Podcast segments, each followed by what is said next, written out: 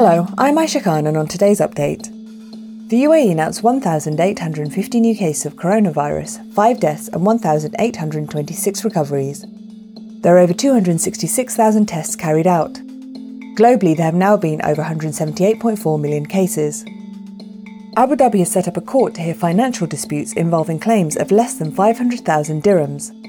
Abu Dhabi Judicial Department on Sunday said labour disputes, unpaid wages, and commercial and civil cases will be handled by the court. It was established on the orders of Sheikh Mansour bin Zayed, Deputy Prime Minister and Minister of Presidential Affairs. The fast track court will pass judgments within 15 days of the case being registered and free up other courts for more serious matters. Judges can adjourn the hearing only once, and the dispute settlement ruling must be passed on the day the case is resolved. Judges must also give reasons for their decisions to ensure transparency. Amazon's 2021 Prime Day is taking place this week, with two days of site wide deals for Amazon Prime customers and savings of up to 67%. The sale kicked off at midnight with deals on high end brands across electronics, home, gaming, beauty, fashion, books, and toys. Meanwhile, UAE online retailer Noon is running its big yellow sale from Sunday to Tuesday with savings of up to 70% on offer. The Big Yellow sale also includes 24 hour flash sales. Employers have a responsibility to provide staff who use a bicycle to work with safety equipment, a UAE road safety campaigner says. Thomas Edelmann, Managing Director of Road Safety UAE, said companies should teach employees the rules of the road.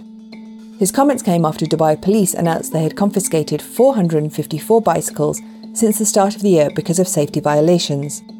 Mr. Edelmann said most of the cyclists on the country's roads rely on their bicycles for their livelihoods. He said, It's important to raise awareness to help those people, especially as most of them don't have deep pockets to buy the safety equipment themselves. India could be gripped by a third coronavirus surge within weeks as it eases lockdown restrictions on businesses and life. Daily infection rates have slowed from a peak of more than 400,000 in early May to nearly 60,000 on Sunday but the public precautions and preventative measures against COVID 19 have also eased. Across the country's largest cities, huge crowds browsed in markets and shopping malls for the first time in weeks after coronavirus lockdown restrictions were lifted.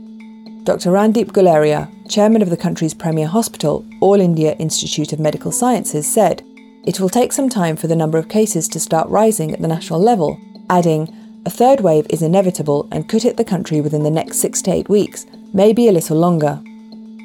Now over to Throy Abdullahi for what's trending. Good morning, Aisha. Trending this morning.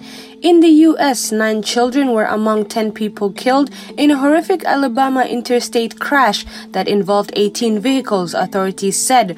Also trending this morning, wife of late Kobe Bryant, Vanessa Bryant, paid tribute to him in a heartwarming Instagram post for Father's Day, calling him the best girl dad.